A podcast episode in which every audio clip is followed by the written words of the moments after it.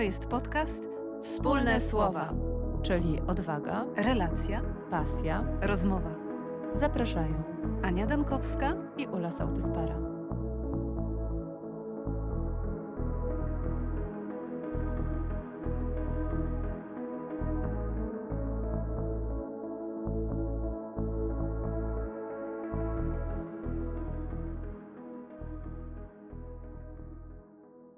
Witamy. Witamy. Zapraszamy do nowego odcinka naszego podcastu Wspólne Słowa. Rozpocząć chciałybyśmy dzisiaj od przeczytania fragmentu z najnowszej książki Katrin May Oczarowanie jak odzyskać zauroczenie światem. Katrin May jest brytyjską pisarką. Być może pamiętacie, rozmawiałyśmy o jej poprzednich książkach e, Zimowanie oraz Przesilenie, a ta najnowsza dotyczy zachwytu nad światem. Katrin May napisała ją mm, podczas lockdownu, kiedy dotkliwie odczuwała tęsknotę za wyjściem, aby popływać w morzu, aby pójść do lasu, aby dotknąć kamienia. Y, I z tej tęsknoty, a także y, z tęsknoty za tym stanem, który pamiętała z dzieciństwa, kiedy jako dziecko poznawała wszystkimi zmysłami fizyczność świata i postanowiła powrócić do tego stanu oczarowania, to właśnie tą książkę napisała. No ale chciałam Wam przeczytać fragmencik. Oczarowanie nie musi wynikać z obcowania ze wspaniałymi zjawiskami, a rzeczy wzniosłe nie kryją się gdzieś w odległych krainach. Rzeczywistość budząca podziw i respekt, tajemnicza i podniosła, istnieje wokół nas nieustannie. Jej natura ulega przekształceniu, gdy świadomie skierujemy na nią uwagę. Staje się wartościowa, gdy zaczynamy ją cenić. Nabiera znaczenia, gdy nadajemy jej znaczenie. Magię wyczarowuje każdy z nas. Powiedziałaś o tym, że Caitlin szuka sposobu na zauroczenie się ponownie światem. A my często też pytamy, jak odzyskać połączenie ze światem i przypomina mi się Twój wpis pod jednym ze zdjęć o tym, że nawet spod zastygłej lawy może się obudzić życie. Tak, tak, to było bardzo poruszające doświadczenie, kiedy będąc na Islandii, y, dokładnie y, byłam świadkiem, wędrując po polu zastygłej lawy, takiej całkiem świeżej, sprzed dwóch lat mogłam zobaczyć wychodzące gałązeczki, młode pędy maleńkich kwiatów, także z pąkami. Mam wrażenie, że gdzieś wcześniej spotkałam się z tą metaforą, że w różnych trudnych warunkach może wyrosnąć kwiat, że stokrotka na chodniku może się pojawić. Y, ale tam i wtedy byłam takim naocznym świadkiem właśnie tego, jak spod tej zastygłej, twardej skorupy wychodzi delikatne, nowe życie. Y, także i te zdjęcia, i ten wpis właśnie tego dotyczą. Tak, szukanie połączeń. Przypomina mi się książka Zostanie tylko wiatr. Fiordy zachodniej Islandii. Mhm. Bereniki e, Lenart i Piotra Mikołajczaka. Oni przemierzali te fiordy zachodnie w poszukiwaniu różnych opowieści i odkryli, że na Islandii wszystko się łączy. To trochę potwierdza to, co ty mówisz że spod y, zastygłej lawy może wyrosnąć nowe życie. Ale autorzy często, właściwie posługując się słowami Islandczyków, opowiadają o izolacji, o niesprawiedliwości dziejowej, o takim opuszczeniu, o degradacji środowiska, ale też mówią o nadziei, tak jakby podążając za Islandczykami, którzy uważają, że można naprawić to, co zepsuli inni. Y, mają też y, okazję poznawać osoby, które bardzo niechętnie e, otwierają się na turystów, więc jest to zapis naprawdę bardzo intymnych czasem rozmów. Jedną z ich bohaterek jest Elizabeth i przytoczę jeden fragment. Na parapecie w kieliszku stoi zanurzony w wodzie pęd, będący najprawdopodobniej kwiatem. Elizabeth nie lubi marnotrawstwa, bez względu na to, czy chodzi o przedmioty, czas, jedzenie czy relacje. Naprawia to, co ma jeszcze szansę, wyrzuca tylko wtedy, gdy nie jest już w stanie odratować. A z kolei inny bohater mm, tego reportażu, Snorri, mówi o tym, że życie każdego z nas właściwie wznosi się na trzech filarach. na pracy, schronieniu, jedzeniu.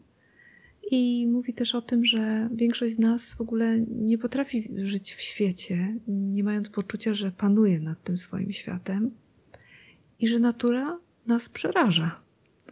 E, w jednym z fragmentów pisze tak. W rejonie, w którym mieszka, e, kontrolujesz zaledwie pewną część swojego życia. Nie możesz przywieźć tutaj swojego domu z ciepłą podłogą, gorącą wodą i lodówką. Możesz się spodziewać jedynie czystego chaosu i nieprzewidywalności. Niektórzy ludzie nie wiedzą, jak się tym cieszyć. No i dalej w tej, w tej opowieści, którą snuje Snorri, przewiduje, że te tereny, jeżeli nie przestaną się wyludniać, to, to te większą, większa część tych rejonów zostanie po prostu zamknięta. I mówi też o tym, jak bardzo mm, przyszłość tego e, jego miasteczka zależy od przyszłości fiordów zachodnich. I my wiemy, że na tych obrzeżach, e, wyspach północy, e, na wszystkich właściwie można powiedzieć terenach, które, gdzie znajdują się lodowce, degradacja środowiska jest widoczna najpełniej. Nie, nie dalej jak wczoraj spotkałam się z dawnym przyjacielem, który opowiadał w takich prostych słowach o tym, jak to na jego oczach się dzieje, ponieważ jest dyrektorem takiej ekspedycji arktycznej i właściwie co roku, kiedy przyjeżdżają, to ubywa tych lodowców w takim tempie, które dla naszego oka jest nie, niewidzialne, ale dla osób, które wy, wyjeżdżają stąd tam regularnie, to jest y, przerażające. Tak, y, będąc w Islandii również miałam okazję y, przeglądać zdjęcia dokumentujące, jak szybko kurczy się lodowiec. Bo oczywiście zmiany środowiska zawsze były, są i będą, ale zatrważające jest tempo tych zmian, które w ostatnich latach następuje. I myślę sobie, że właśnie mieszkańcy północy, tak jak tu wspominasz, którzy na co dzień są związani z lodowcami, z lodem, z lądolodami, widzą to najwyraźniej. Ich najbardziej dotyczą te zmiany, chociaż tak naprawdę wszyscy jesteśmy połączeni i to również z kolei w Reykjaviku jest takie mm, niesamowite Muzeum Perlan, y, muzeum y, dotyczące przyrody y, islandzkiej. Można tam zobaczyć pewne wizualizacje, że jeżeli stopnieją lodowce, jeżeli podniesie się poziom wód, no to zalane zostaną inne kraje, na przykład Dania i Holandia, ale także i Gdańsk. Więc wszyscy na całej Ziemi jesteśmy zależni od siebie lodowce, które są, no, stabilizują obraz świata tu i teraz. I pewne zmiany będą, ale nie zdążymy za nimi po prostu podążać w dostrojeniu, jeżeli będą gwałtownie przyspieszać. I to jest, to jest dosyć smutne, i do tego za chwilkę nawiążę, ale jeszcze jak jesteśmy przy wątku islandzkim i przy tych połączeniach, e, o których tutaj Aniu na początku wspomniałaś i które myślę sobie, że mogą być takim leitmotivem tego odcinka, to Islandia jest niesamowitą kwintesencją połączeń. Ten ogień i lód, lodowce zimne, ale też gorący puls ziemi tuż pod tą skorupą czy skórą ziemi. Bo wspominałyśmy o zastygłej lawie, ale przecież teraz, kiedy nagrywamy ten odcinek, to raptem parę dni temu miał miejsce kolejny wybuch wulkanu w Grindaviku. I jest to właściwie pierwszy raz od lat, kiedy y, lawa wypływa tak blisko osad ludzkich.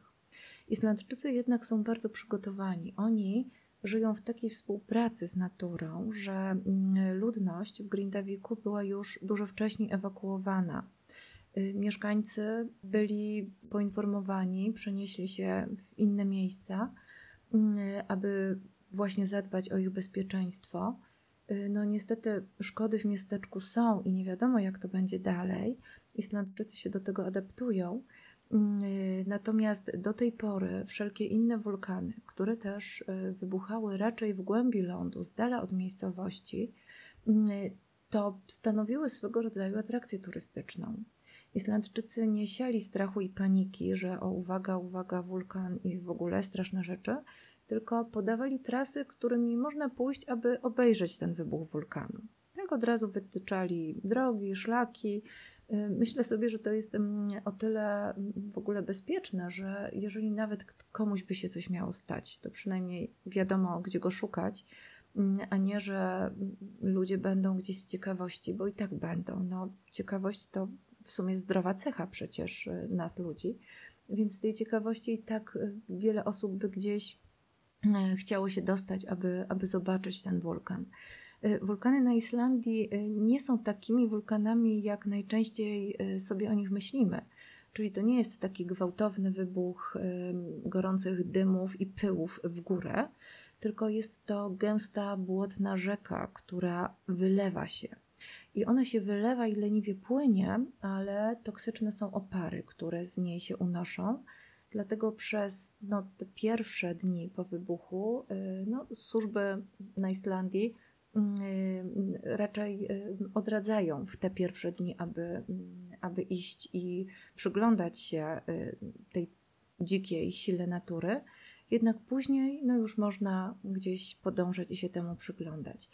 No więc y, zobaczymy, jak to będzie dalej. Tak? No, akurat y, te wybuchy wulkanów są y, niezależne od ingerencji ludzkiej, ponieważ Islandia leży na styku płyt tektonicznych i te ruchy skorupy ziemskiej no, są i one akurat teraz mają dosyć wzmożoną aktywność. Mm, jednak upływ czap lodowych, ich topnienie, no to jest coś, co bardziej od nas zależy. I teraz do tego smutku bym się chciała odnieść. Wspominałam Ci, Aniu, że odkryłam niedawno mm, podcast Kamili Kielar, Drzazgi Świata. Podcast o tym, co nas w świecie uwiera. Taki jest podtytuł. Y, prowadzi go podróżniczka i dziennikarka. Niektóre odcinki są jej autorskie, do niektórych zaprasza gości. Mm, I podcast jest bardzo poruszający, ponieważ y, tam y, Kamila Kielar obnaża właściwie mm, i tak bardzo dosadnie pokazuje, jak niszczymy świat. I mimo, że my o tym teoretycznie wszyscy wiemy, tak, że ludzie niszczą świat, to tam wyciąga pewne mm, takie wyraźne przykłady, jak na przykład masowa turystyka albo y, kopalnie złota w Wenezueli, albo mur, który jest na granicy Meksyku i Stanów Zjednoczonych. Jakie tego typu ingerencje ludzi mają dewastujący po prostu wpływ y, i na przyrodę, i na rośliny, i na migrujące ptaki, a nawet na społeczności ludzkie. Tak, to jest bardzo bolesny odcinek, ten na przykład o, o Wenezueli i o tym, y, jak degradują istnienie relacji ludzkich również właśnie mm, kopalnie złota czy przemysł, y, przemysł wokół tego. Ale jeden z odcinków poświęcony jest depresji klimatycznej. Tam Kamila Killer rozmawia z y, psycholożką Martą Niedźwiecką i rozmawiają o tym, że depresja klimatyczna jest coraz częstszym zjawiskiem że właściwie mm, no, trudno w sumie nie mieć depresji klimatycznej, jeżeli z całą swoją świadomością i wrażliwością y, zatrzymujemy się nad tym, co się dzieje w świecie. Jeżeli realnie popatrzymy, a tam Marta Niedźwiecka wspomina o tym, o czym wiemy z badań, że bardzo często osoby w depresji y, są y, obnażone z mechanizmów obronnych, więc bardzo realistycznie postrzegają rzeczywistość no, brak mechanizmów obronnych naraża ich na to, że pojawia się depresja, ale także sprawia, że ten obraz świata zewnętrznego jest mniej zniekształcony. Y, I łatwiej i boleśniej można zobaczyć czy poczuć, jak świat po prostu ginie. Y, jak świat ginie i można mm, by pokusić się jedynie o refleksję, co ja mogę zrobić, co my możemy zrobić. Ja wszystkich bardzo zachęcam do zapoznania się z tym podcastem do posłuchania rozmów, które prowadzi Kamila Kielar, y, bo jest to wiedza bolesna, no ale mm, poruszająca i być może y, skłaniająca właśnie do zatrzymania się, czy jest coś, co ja mogę zrobić. Y, ja jestem w takim dużym, dużym poruszeniu, no ale, ale wydaje mi się, że jest to mm, jednak wiedza, od której nie możemy uciekać. Ale to jest szczególne to, co powiedziałaś, że ten obraz świata jest w oczach y, wielu ludzi jednak mniej zniekształcony. Jeżeli myślimy o tych małych społecznościach aborygeńskich albo rdzennych mieszkańców, na przykład rdzennych mieszkańców obu Ameryk, to wiemy, że ich połączenie z ziemią, na której mieszkają, też jest szczególne. I że tam trudniej jest uciec od prawdy, od prawdy dotyczącej tego, jakim przemianom poddawane są te ziemie od naprawdę setek lat. I to jest o tyle istotne, że rozmawiamy o tym w styczniu, bo w Polsce już wiele lat temu była wydana książka, którą na pewno znasz, 13 pierwotnych matek klanowych Jamie Sams.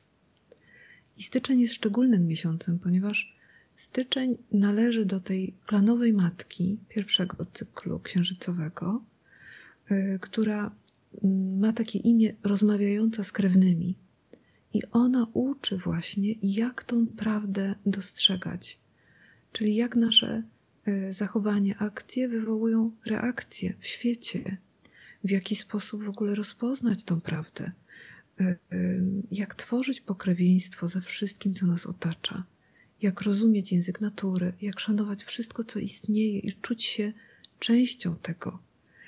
Tam już na początku we wstępie do tej książki 13 pierwotnych matek klanowych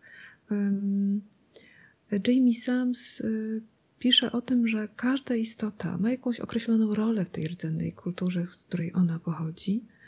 Y, I to, to rola to jest albo rola nauczyciela, albo nauczycielki, krewnego, krewnej, bo y, w tym systemie wierzy się, że wszystko jest ze sobą spokrewnione. I Mm, znalazłam taki fragment, y, który mm, przeczytam. On jest króciutki. Kiedy zaakceptujemy fakt, iż wszystko w świecie jest żywe, możemy uzyskać dostęp do odrętwiałych lub stłumionych części nas samych, aby je uzdrowić i wskrzesić własną żywotność. Dzięki pokrewieństwom uczymy się, jak mieć dobre relacje z twórczą siłą, ze swoją jaźnią, ze swoją orędą, czyli duchową esencją, ze swoim ciałem, z rodziną, przyjaciółmi, wartościowymi przeciwnikami i ze wszystkimi naszymi krewnymi z każdej części świata natury. Te związki mogą przywieść owocne i przepełnione miłością sytuacje, które umożliwiają wymianę myśli oraz uczą, jak dzielić się w poczuciu jedności, aby wzrastać w prawdzie. Tak, mówisz tutaj o połączeniu nas i przyrody i o tym, jak przyroda nas karmi. To jest też wątek, do którego przecież często Aniu nawiązujemy. Jeżeli tracimy połączenie z przyrodą, to sami gaśniemy. To wtedy my sami, jako jednak dzieci z gwiazd, bo przecież jesteśmy z tych samych pierwiastków zbudowani. I to jest piękne, to, to nie jest poezja, to jest fizyka, że jesteśmy dziećmi gwiazd. Więc jeżeli tracimy to połączenie, no to musi w nas coś gasnąć. Jest książka, o której mam wrażenie kiedyś wspominałyśmy, Ostatnie dziecko lasu Richarda Luwa, gdzie e, autor przytacza wyniki badań, e, jak dzieciaki z ADHD, mające trudności w nauce, w koncentracji uwagi, po pobycie na łonie natury, w odłączeniu od po prostu mediów, e, od elektroniki, w zabawach w lesie, na łąkach, odzyskiwały lepszą koncentrację, lepszą pamięć i okazało się, że potrafią się skupić, że nie są cały czas w takim rozedrganiu. E, o podobnym e, właściwie no, zjawisku czy doświadczeniu można przeczytać także w nowym wydaniu e, Newsweeka, Newsweek Psychologia Dziecka.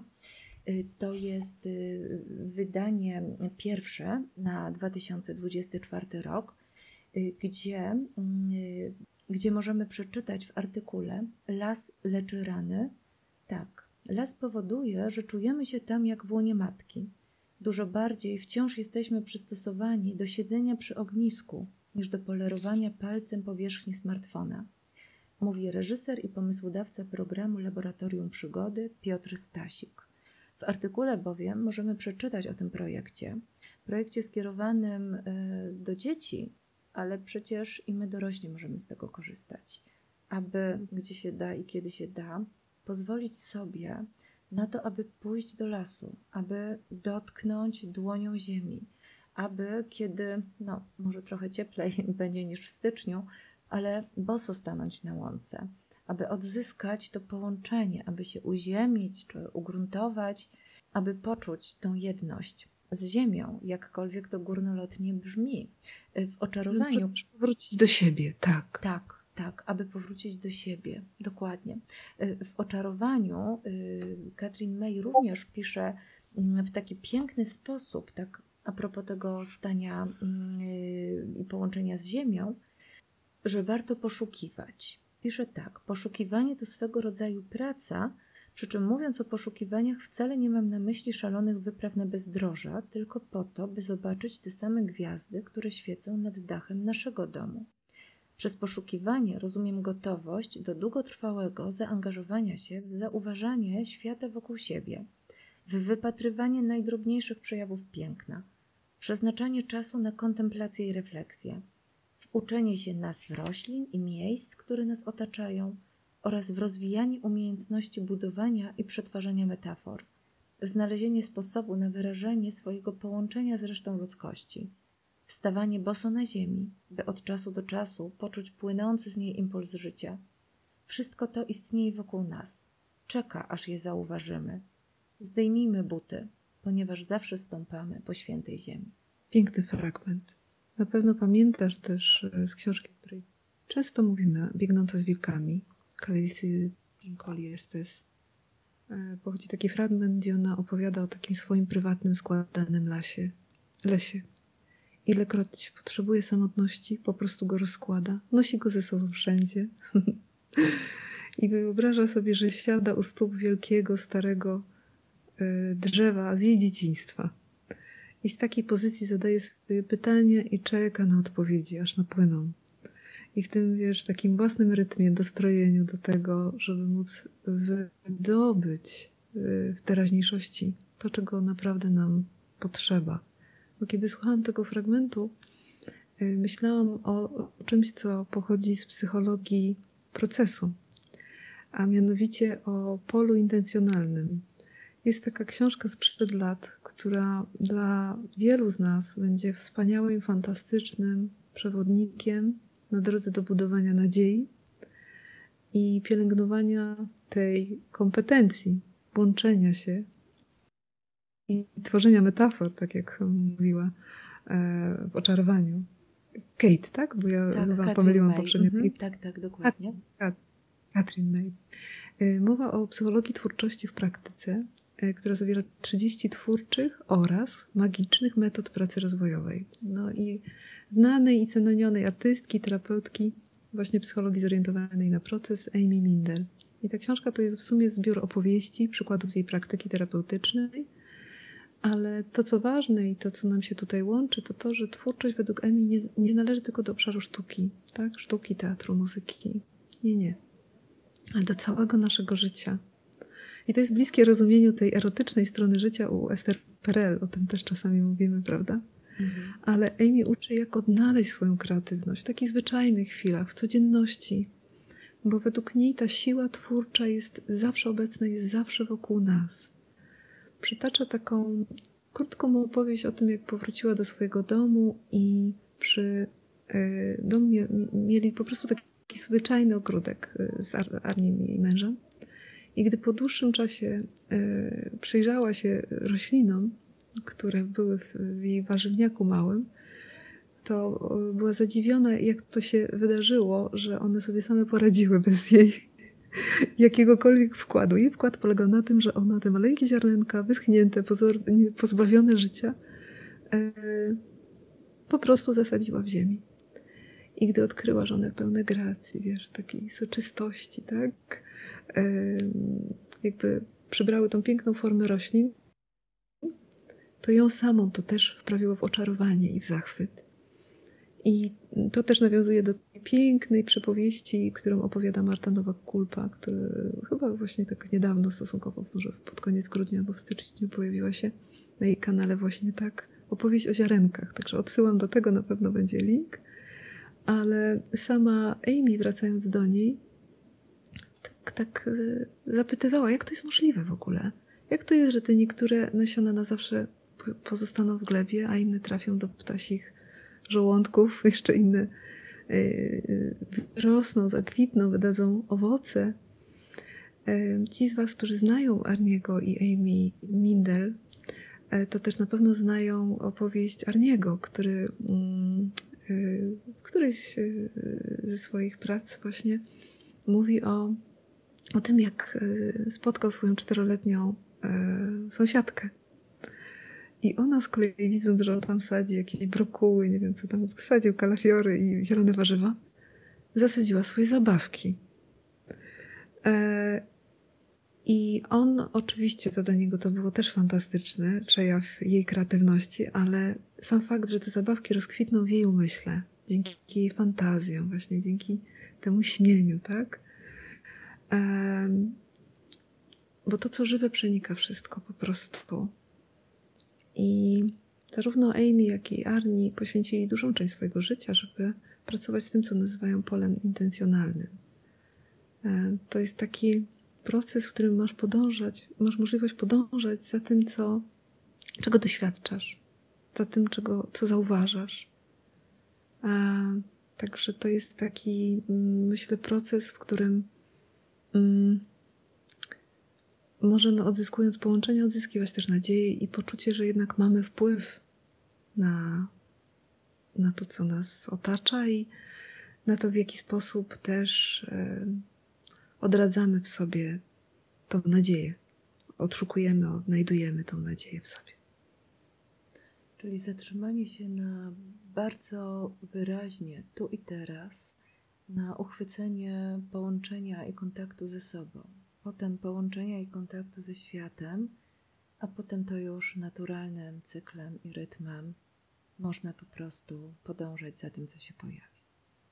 Rzeczy naprawdę posiadają własną siłę życiową i możemy czerpać z tych rdzennych przekazów, tych społeczności, które um, zachowały tą mądrość dotyczącą tego, w jaki sposób jesteśmy ze wszystkim spokrewnieni, połączeni. W przekroju wiele lat temu pojawiła się taka mm, wycinanka, którą bardzo lubię i na pewno się powtarzam, ale będę ją powtarzać, bo wydaje mi się wartościowa. Nie trać oczu piękna. To jedna z najważniejszych, e, to jedno z najważniejszych ćwiczeń dla ludzkiego ducha. To o tym byłoby to oczarowanie również, że wrócę do Katrin May, od której e, zaczęłyśmy dzisiejszy odcinek aby odzyskać na nowo zachwyt, aby szukać świadomie momentów pięknych, ale także, aby je chronić. To już jest takie moje dopowiedzenie.